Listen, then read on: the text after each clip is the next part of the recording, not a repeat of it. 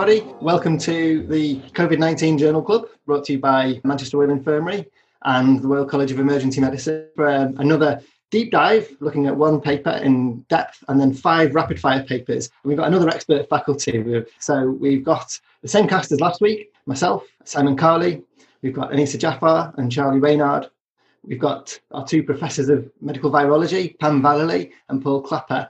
And we're really pleased to be joined by Casey Parker as well from Broome Docs, which I'm sure you will, of course, know. Hey, g'day, Rick. Thanks for the invite. I'm a uh, GP from the far north of Western Australia, and I run a podcast and blog, which is all about evidence based medicine. And we do a monthly, roughly, journal club with my friend Justin in Canada. So, this is the sort of thing that we get our teeth into regularly. So, looking forward to it. So, this week we've got a randomized controlled trial of hydroxychloroquine which is fantastic because there's lots of hype about hydroxychloroquine. I ran a webinar with USEM this week, did a poll to find out what people were using for treatment of COVID 19 across Europe, and the majority of people said that they were using hydroxychloroquine. So, Anissa, you're going to take us through this latest evidence to see if we're right using hydroxychloroquine. As pointed out really by the, the authors themselves. We're, we're very much learning on the go during the COVID 19 pandemic, and therapeutic arsenals are very limited. And the number of antivirals that are potentially going to be useful falling a bit like soldiers as we move forward, but there's a lot of hype remains around the hydroxychloroquine, partly come about because of the in, in vitro activity against the COVID 19, but obviously previous experience with SARS and MERS. In terms of the effect that it's supposed to have, there's queries around viral entry and viral re- replication, but it's as yet not fully confirmed how it has that activity. So it's a very important question that's been posed by the study team, and it's the first multi-centre randomised control trial that we have available to us looking at the use of hydroxychloroquine for the COVID-19. One quote from the paper, which does highlight the importance of this specific study and others like it, and the quote was Hydroxychloroquine was recently recommended by the American President Donald Trump. Such a presidential endorsement stimulates an avalanche of demand for hydroxychloroquine, which buried the dark side of the drug. And it's that that's got to be remembered that it's not a, a drug without side effects, such as retinopathy, GI side effects, and cardiac side effects. So this study was intended to look at safety and efficacy. It's a multi-centre, open-label, randomised control trial, which involved the administration of hydroxychloroquine to well 150 patients were in the intention to treat, and they were patients who were hospitalised with COVID 19. It was carried out at 16 government designated COVID 19 treatment centres from three provinces in China Hubei, Henan, and Anhui provinces hydroxychloroquine was given at quite a high dose. It was 1.2 grams daily for three days, followed by 800 milligrams daily for two to three weeks. So, large dose and a reasonable length of treatment. And the primary outcome they were looking at was viral clearance by day 28. There were a whole host of secondary outcomes, including um, resolution of clinical signs and symptoms, so signs including um, reduction in fever, oxygen saturations maintaining above 94%, and then losing of the respiratory symptoms. There was an attempt to look at resolution of radiological findings, there were some issues with that as the study went on. And then they looked at lab parameters such as CRP, ESR, IL6, TNF alpha. And then as time went on, they looked more specifically at moderate and severe cases and thinking about things like mechanical ventilation, ECMO, again, oxygen use and hospital stay. They took information at days 4, 7, 10, 14, 21, and 28. The initial sample size was powered at 80% for 360 subjects um, with the intention of an interim analysis at 150 subjects. We can discuss that a little bit more later. Those included um, in the study had to be 18 or over, ongoing COVID 19 infection, which was confirmed by RT PCR, and they had to make an agreement not to enter any other trials. Anyone that had an allergy to hydroxychloroquine obviously was um, excluded. Those with severe liver and renal disease were also excluded. If they were unable to consent or fully cooperate due to cognitive impairment, they were also removed from the trial, as were pregnant and lactating patients. By and large, they were a well matched control and uh, intervention group. Overall mean age of 46, 55% male. The severity of the group were mostly mild or moderate. The only areas of, of, signal which might be interesting to think about and they, they, don't necessarily show up or get discussed in a great level of detail. There's just a comparison of the numbers in the mild and moderate group between the, the two groups. In the hydroxychloroquine group there appear to be more of the mild and less of the moderate but again it's difficult to look at the numbers in the raw form. And the only other area that I thought was a little bit interesting was the coexisting conditions, because there appear to be more comorbidities in the hydroxychloroquine group. Again, that's something we just have to bear in mind. We can't always take the, the raw numbers um, at face value. The laboratory findings were almost identical at baseline. There was really nothing to pull the two groups apart. Look at the cough, sputum production, shortness of breath numbers in the hydroxychloroquine group.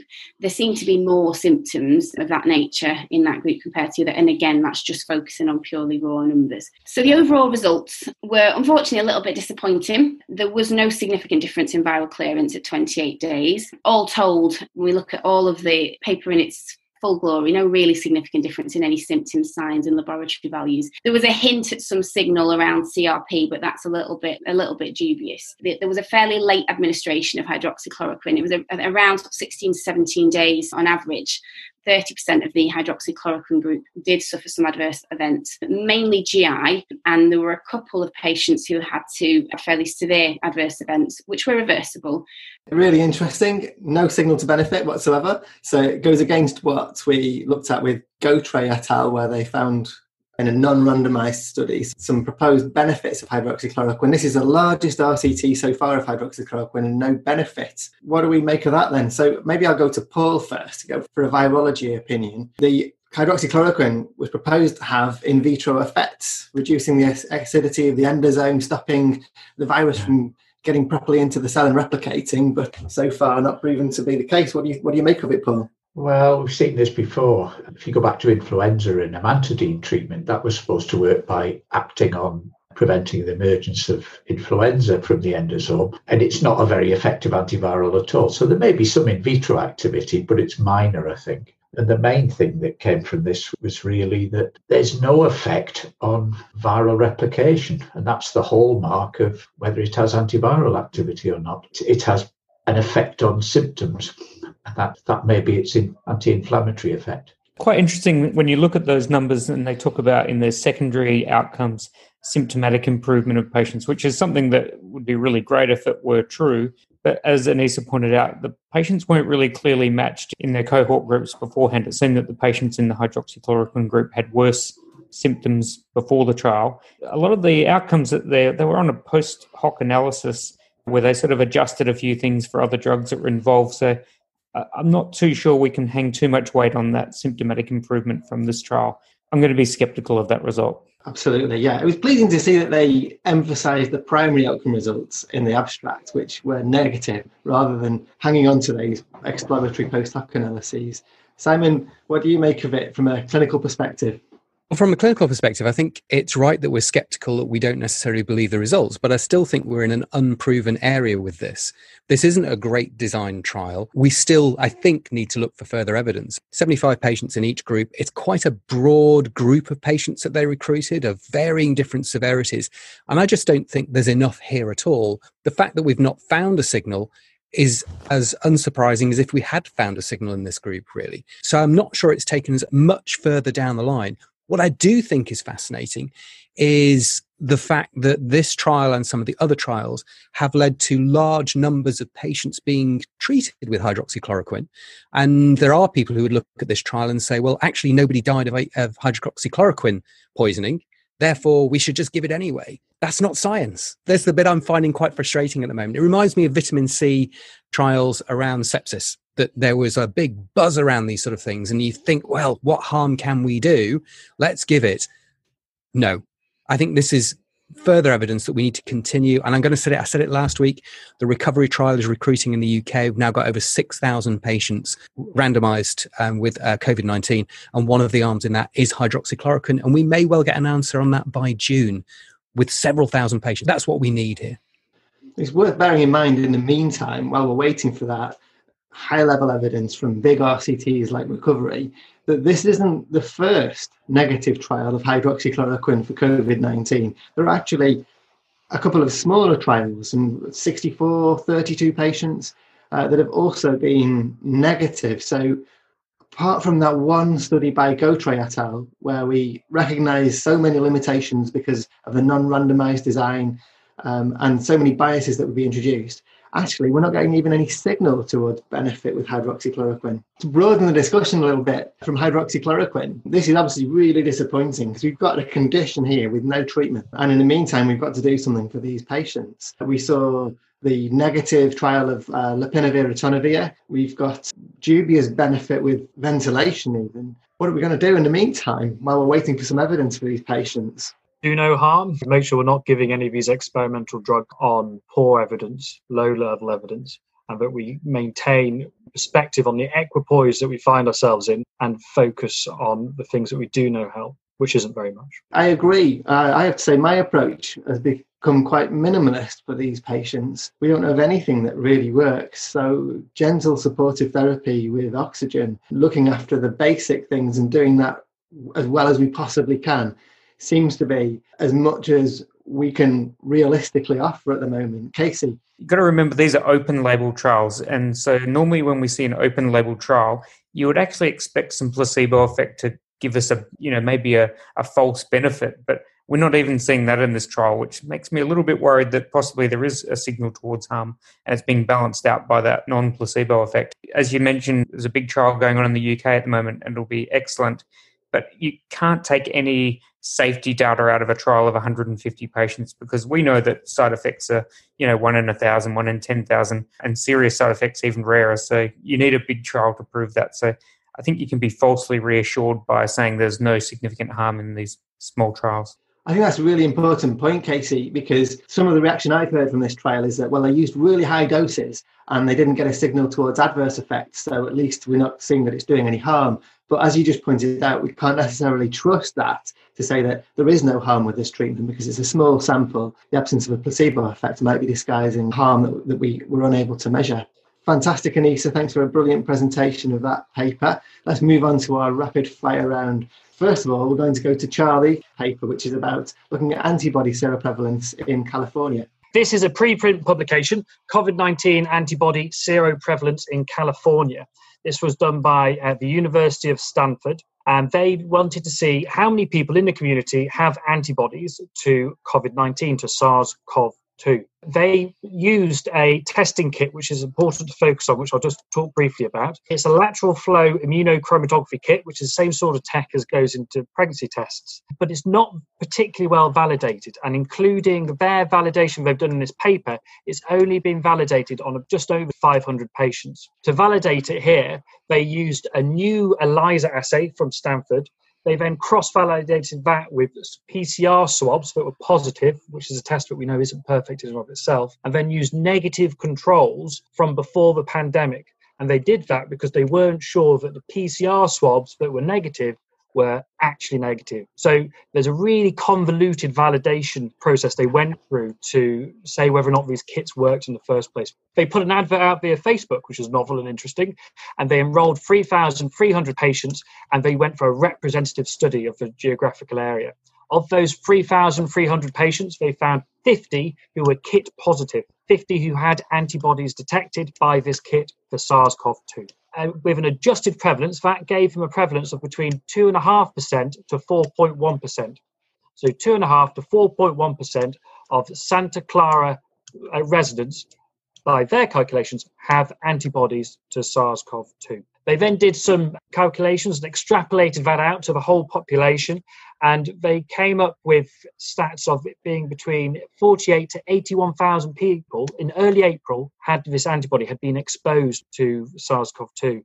That's 41 to 81,000 people compared to the official testing stats of 956. What this paper to me tells me is one, the disease is spreading beyond the official stats, which we all kind of knew. But two, it highlights the difficulty in doing these tests so early in the pandemic, so early in the science of the pandemic, because we just don't know how good the tests we're using are. I was interested that such a, a low prevalence in a way. I mean, California doesn't seem to be badly affected by this so far. I think 28,000 cases and, and, a population of 39 million, compared to us in the UK, where we've got, what, 130,000 cases and 67 million. They don't seem to be anywhere nearly as badly affected as the UK, for example. But it seemed like a low percentage to me. Just a word of caution about all the antibody tests. There are about 70, I think, in being investigated in the States and probably 200 around the world. The problem is about specificity. We have had coronaviruses circulating as common colds and occasional causes of diarrheal disease. The question is do these tests pick up the previously circulating coronavirus and declare them as positive? there are two problems. The, the, these tests will detect IgM antibody, which is the first antibody which arises after a virus infection. But of course, the IgM antibody is broadly cross reactive, and it's possible that it will cross react with other respiratory infections. The IgG, which is the long lived antibody, is more specific, but it could be that we are seeing cross reaction with the existing pool of antibody within the population. So the results may not be particularly good. The evaluations that have been done in this country suggest there are problems with both sensitivity of the tests and also specificity. And we don't yet have a really good sensitive and specific antibody assay. The early days of HIV infection, when that was discovered, we got antibody tests fairly quickly. It took another 12 to 15 years to get really specific antibody tests. Same with hepatitis C when that arose. It took nearly 10 years to get really good specific antibody tests. So it may take us a while to get good combination of tests that will give us specificity and give us the true prevalence of the population. It's going to take some work, I think. And it's a, a global effort now to try and get specific antibody tests. They will come, but it's going to take a little while to the next paper. So, Pam, you're going to take us through this one a virology paper looking at virological assessment of hospitalized patients with COVID 19. So, this is a, a, paper from a German lab, Christian Drosten's lab in Munich, and I think there was some input from a lab in Cambridge as well. It presents a, a, very detailed virological assessment of only nine patients. None of them were elderly. Three have had comorbidities, uh, including one with COPD and they all had relatively mild disease, but they were all hospitalised and they all recovered. It's a, a, different look at the, you know some of some of the other studies that have been done. So they were all diagnosed by reverse transcriptase PCR and from a, a nose or a throat swab. And incidentally, they found no difference in sensitivity between the nose and the throat swab. They present very good evidence that this virus, SARS-CoV-2, in contrast to SARS, is able to actively replicate in the upper respiratory tract.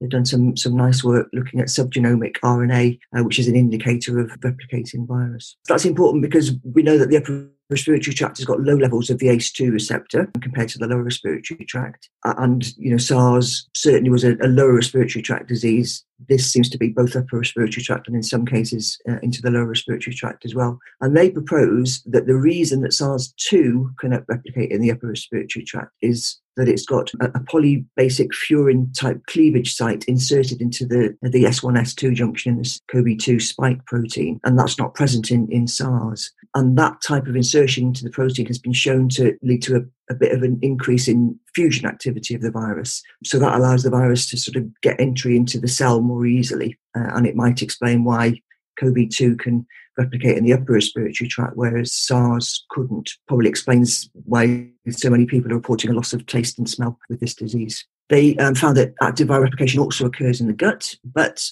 interestingly, they couldn't detect any live virus in stool. And I've read a few other papers that say that as well. So possibly the virus is, is replicating in the gut, but being destroyed in the you know stomach environment in the acid. We need more studies on that really.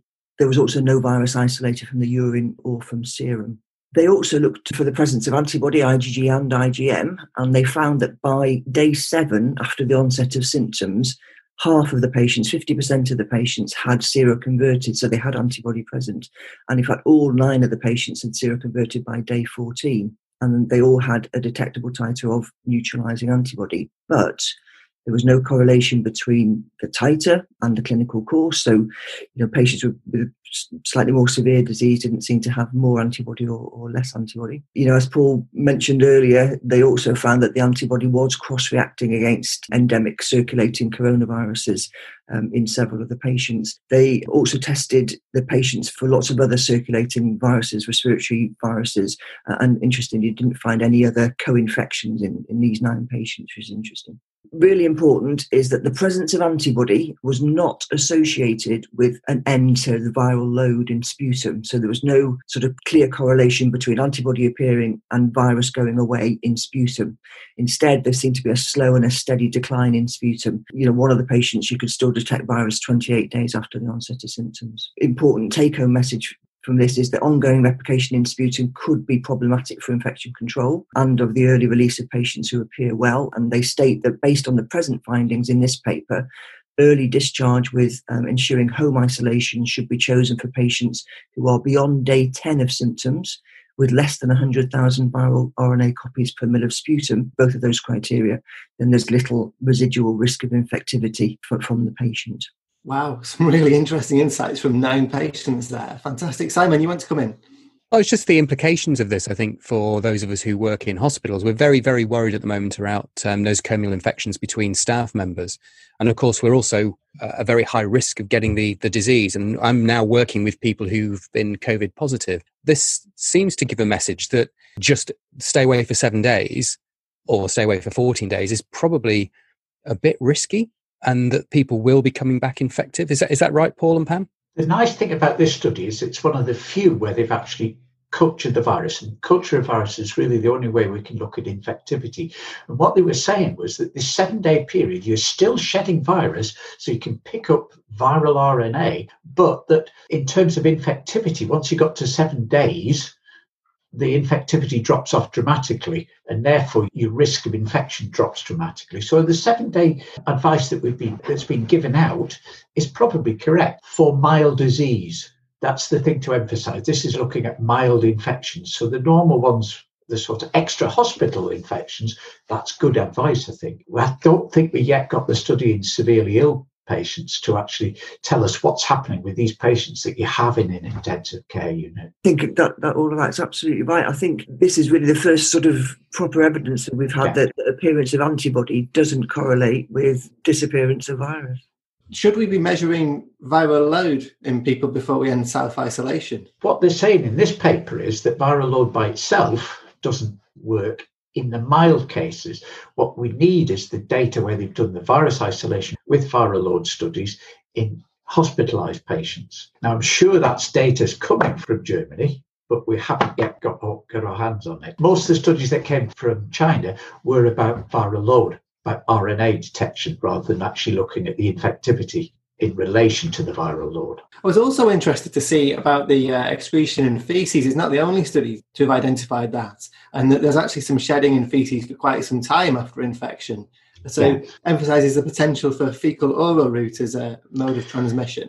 That would fit with, with most coronaviruses that you do get fecal oral transmission of it. But with, in this study, they're suggesting that actually the infectivity, there is no infectivity in the fecal samples, that it's mainly spread by oral transmission. And that's unusual. And the way they've done that is, is with culture and also looking for RNA transcripts. It suggests there is some replication in the gut, but it's not actually resulting in infectious virus appearing in the stool specimens. It's a really interesting study of nine patients. That's brilliant. That's fascinating. Thanks so much because you've really helped us to make sense of that. So, the next paper that we're going to move on to is uh, going to be presented by Anissa. So, Anissa, you may know, has a, an interest in global health. That's what she's done a, a PhD around. And Anissa, you, this is not published in a journal. You thought of um, outside the box, really, to find this really nice piece published by the London School of Hygiene and Tropical Medicine on the, the guidance that we might follow in camps and camp like settings.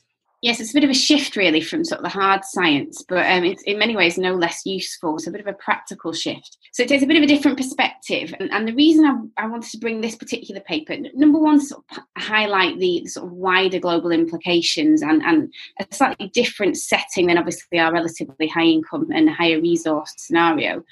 But there are some lessons from within the sort of humanitarian response and low resource settings which are potentially useful uh, to sort of take on in our own settings. Um, and specifically um, around this is the area of sort of being responsive to need and being a bit horizontal in our approach to planning. And this will hopefully come out as I sort of brief you on, on this document. So I think anyone who's got a bit of an interest in, I mean, we call it global health, but we, we, we mentioned this previously. This whole thing is global. The papers that we're, we're discussing are not from the UK, they're, they're global. We're thinking here specifically about low middle income countries, low resource settings, and how that potentially differs from what we're used to.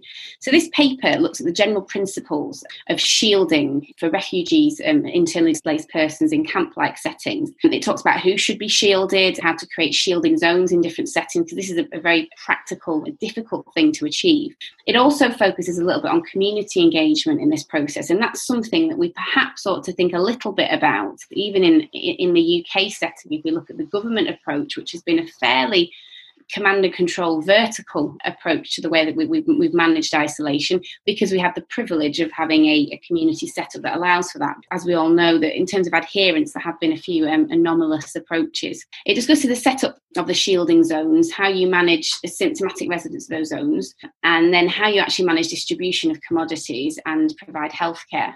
It's a document that's intended, um, and this is what, where it differs a little bit, I suppose, from some of the academics um, work that we, we, we, spend our time focusing upon.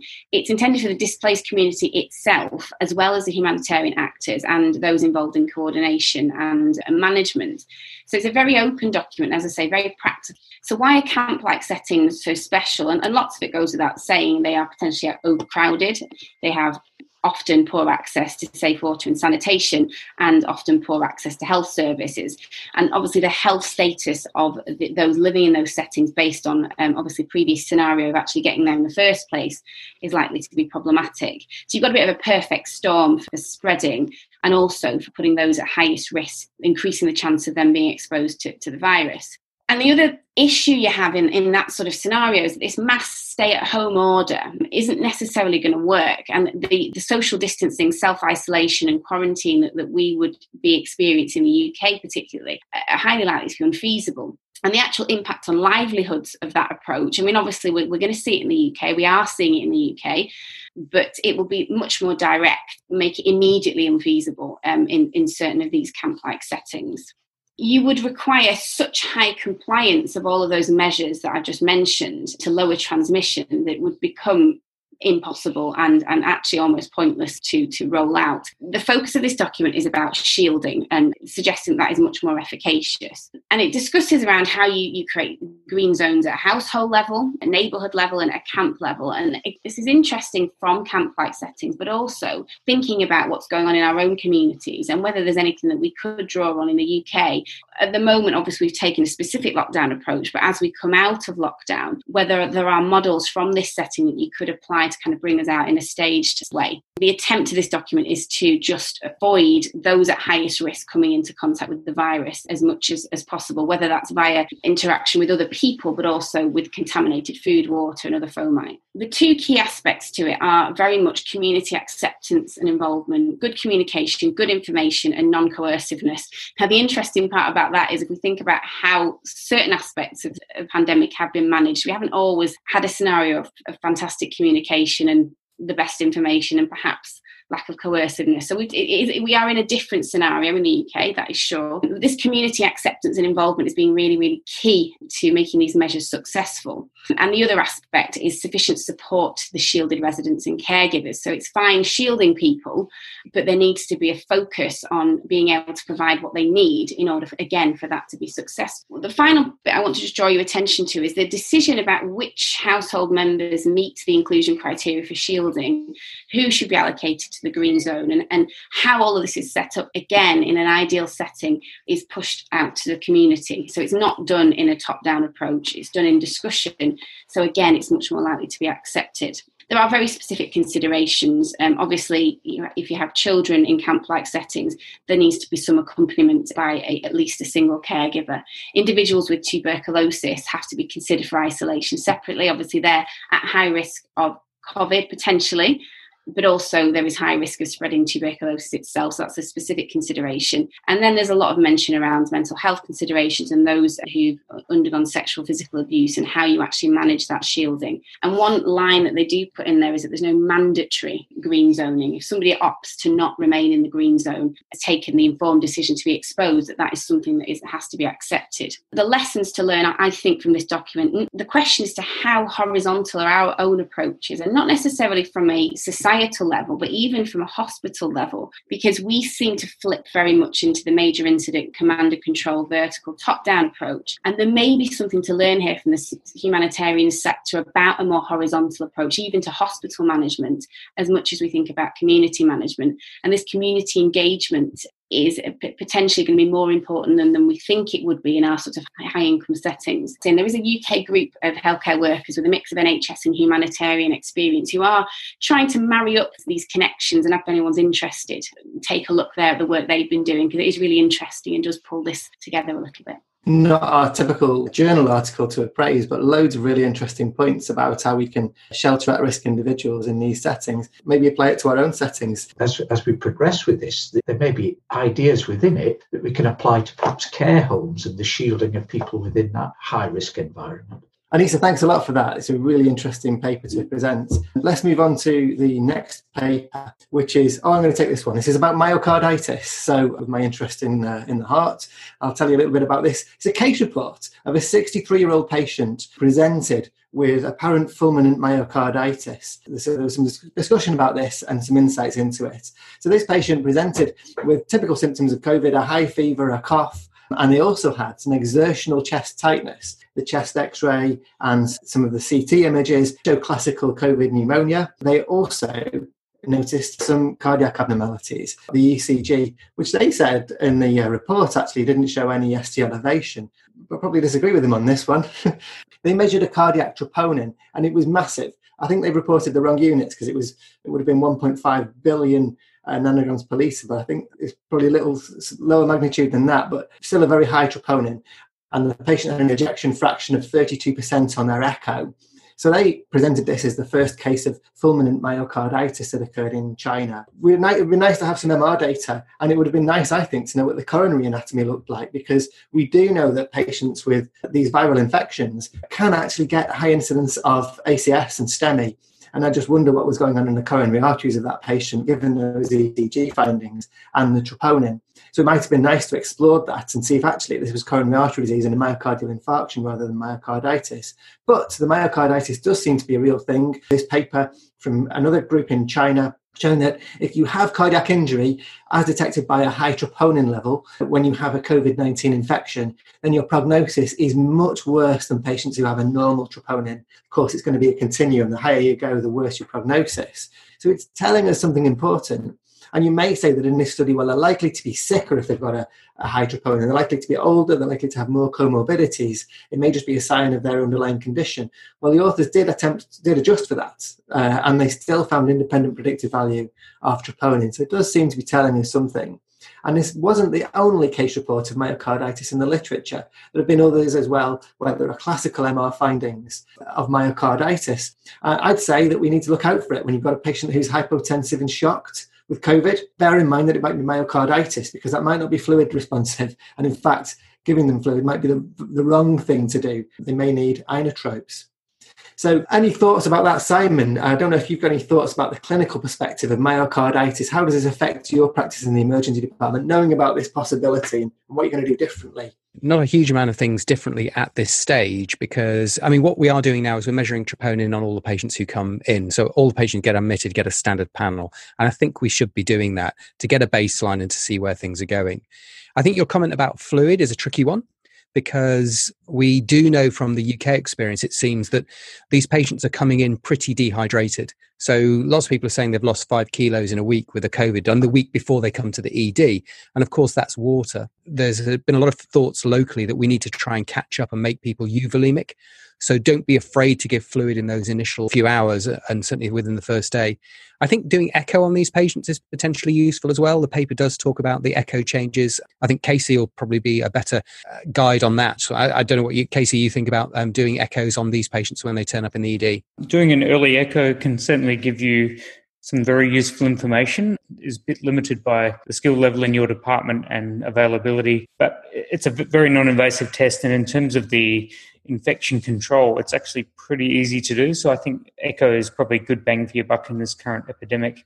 And if you see something that looks more like a heart attack, then as Rick said, maybe we do need to do that. It, it, may make a big difference to that individual patient and certainly save a lot of resources potentially if they are in fact having a STEMI uh, you don't want to put them into isolation and leave them on the ward for a few days. There's a big risk at the moment that we are missing myocardial disease in general. So I think um, getting some imaging early. So we're seeing late presenting um, MIs and also people presenting with ACS who just happen to have COVID at the same time, as opposed to COVID being their major problem. So uh, again, keeping that sort of clinical skepticism is important. Measuring them and measuring the troponin is quite important in all the patients who get admitted. I think most places are doing that, but I'd be interested to hear if other centres are doing the question is, what does it actually do to change your practice? What are you going to do based on that troponin, knowing that it's elevated? At the moment, it's just good, I think, to know about that information to add it into your overall judgment. But uh, hopefully, we'll, we'll be able to get some evidence as we go forward. Casey, you're going to present a really interesting paper on chest CT. So, playing to your interest in imaging. This is a paper out of Rome that was published in Radiology just recently entitled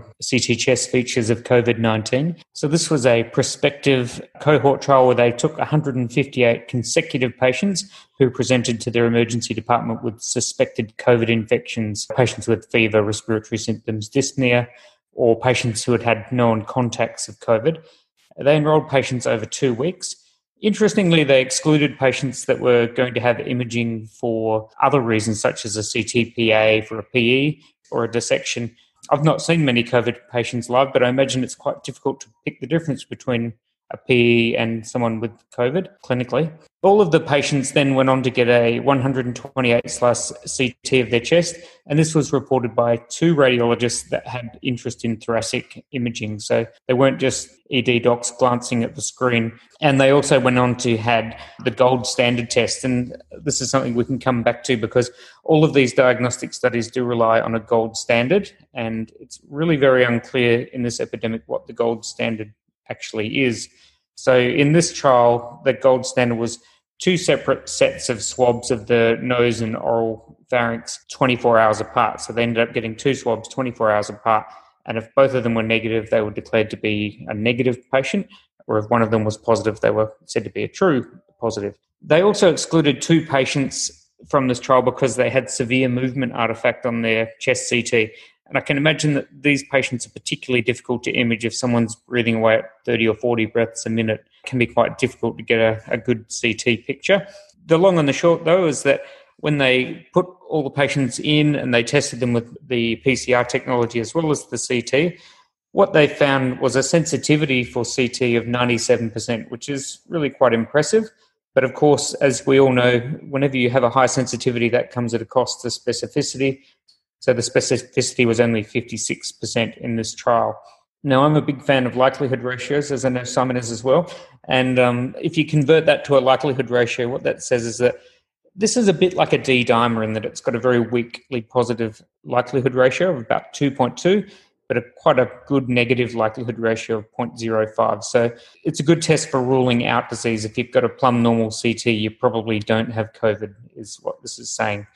Of course, likelihood ratios are quite a good way of looking at this because all over the world we're seeing remarkably different prevalences, say between the UK or the USA versus what's happening in Australia or New Zealand at the moment. And so it's really important to be able to interpret these tests in the light of what the community prevalence of the disease is.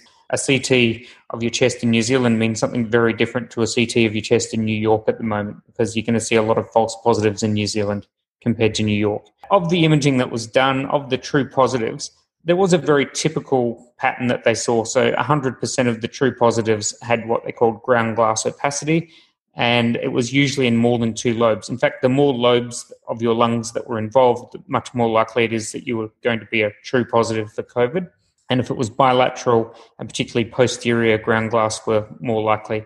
The other really key thing that I picked up from this was that there was some signs of showing enlarged subsegmental pulmonary vessels, so greater than three millimeters was the cutoff. And this is a really interesting finding because this is not something that we see with a lot of other chronic lung disease, which could cause false positives on a study such as this. And so it may be that that's a very specific sign for the COVID disease. I don't really understand why it would happen. There's a lot of ideas around microthrombi and other things going on with pulmonary hypertension in these patients. But it's quite an interesting finding and has been seen in a couple of other imaging trials as well. So it may be that that is something that we can use to differentiate this from other lung disease. The very interesting thing was that the CT changes, there was quite a lot of them. They didn't seem to differentiate between the severe and the less severe. So even the patients that were sent home and treated as outpatients were just as likely to have these different CT changes. So as we always say, the better a test gets, the smarter the doctor looking at it has to be. Because if you've got a great test that's very sensitive, you, you do need to have a, a, sensible doctor looking at it because you'll make a lot of random decisions if you just base it off the imaging alone. So look at the patient as well, I guess, is what that tells me. Yeah, so Casey, the, the gold standard in this was the um, PCR test, wasn't it? Yes, that's right. So two two batches of PCR 24 hours apart. We do know the PCR test is not perfect. So, is there a possibility here that we're that we're testing what might actually be a superior test against an inferior gold standard? And it's always going to be tricky if potentially one test that you're performing against an imperfect gold standard may actually have better performance in some respects? Do you think that's a possibility here? That is really very possible, I think, in this because the gold standard is, is really difficult with this new and evolving disease. To be honest, I, I don't think that two PCRs are a great gold standard. They were sort of 80% sensitive for this disease, then that would be worse than the CT potentially. So I really don't know. And I think uh, bigger trials with more data, which have hard clinical outcomes, so final diagnosis or autopsy results, for example, which can really give us a much more discrete idea as to what the actual gold standard should be. You've got an upper respiratory tract infection, so you swab the throat and it's positive. As it descends into the lung, the amount of virus in the throat might be lower, and that would explain why some of these are PCR negative. What you really need is sampling from the lung, which is, of course, more difficult. The problem with the bronchoalveolar lavage is that you're going to get spectrum bias then because you're really only going to be looking at the, the ICU patients, the really sick ones, because the well patients aren't going to put their hand up for a scope, yeah. I don't think. Well, what I would like to see is, is the studies from patients who are on ventilators looking at virus in the ventilator fluid because that's that's really seeing what's coming out of the lungs and that would be a really good one to judge this CT against. Well, the other interesting thing, as you say, Casey, was about the vascular dilatation because ordinarily we don't see that, um, but it could be one of the mechanisms for why we ha- we see such a dramatic VQ mismatch in this group of patients, and in perhaps why proning seems to have such a, a, a radical and rapid effect in improving hypoxia in this group. It may be um, a specific thing for the diagnosis, but also actually clinically, I think that might actually be quite important. It certainly seemed to be more of a posterior phenomenon. So, yeah, if, that may be why proning works. Charlie, you want to say a couple of things. First of all, uh, to tell us about the RCEM top fives and how we submit, and also about the CERA study. Uh, as always, if you've seen an interesting paper, please share it with us. We've got a Google form, absolutely fantastic to have people from far and wide submitting papers. If you put a little paragraph in it, then we'll it'll be considered for inclusion, and we're looking to include as many people as possible. So please put something in there. The next announcement is regarding the CERA study, for which the CI is Dr. Tom Roberts, who's the TERN Fellow. It's the COVID 19 emergency response assessment, and more than 6,000 emergency medicine clinicians, anaesthetists, and intensivists applied to the first survey, but it was one of three. The first one was put out before the pandemic, and the second one is to be put out on or just after the peak. And the CERA Study Group believe that we are on or just after the peak at the moment. And so, in the next hour or so, all of those people who applied to the first survey will be getting an email at, for the second survey, and it would be absolutely fantastic and imperative for the study if everyone could please fill in uh, that second survey and help us find out how this pandemic has been affecting frontline workers and their mental health. Brilliant. Thanks a lot, Charlie. We'll share this again via the St. Emlyn's blog. Just on the St. Emlyn's blog, we are going to put the stuff up on there. There's been some stuff on Twitter whilst we've been going on about the confusion about whether the RCEM CPD bulletin is the same as this. They are slightly different, partly because we've got two um, amazing virologists that we can get onto this journal club who can explain the papers in a much better way when it gets a bit technical. So there is a little bit of variance in that, but we'll put all of the data together from both so people can see all of the references, regardless of how they come to you via this or via the CPD bulletin. And thanks to everybody for joining us. We'll be back same time next week on Tuesday, 11 o'clock British summer time. Take care, everybody.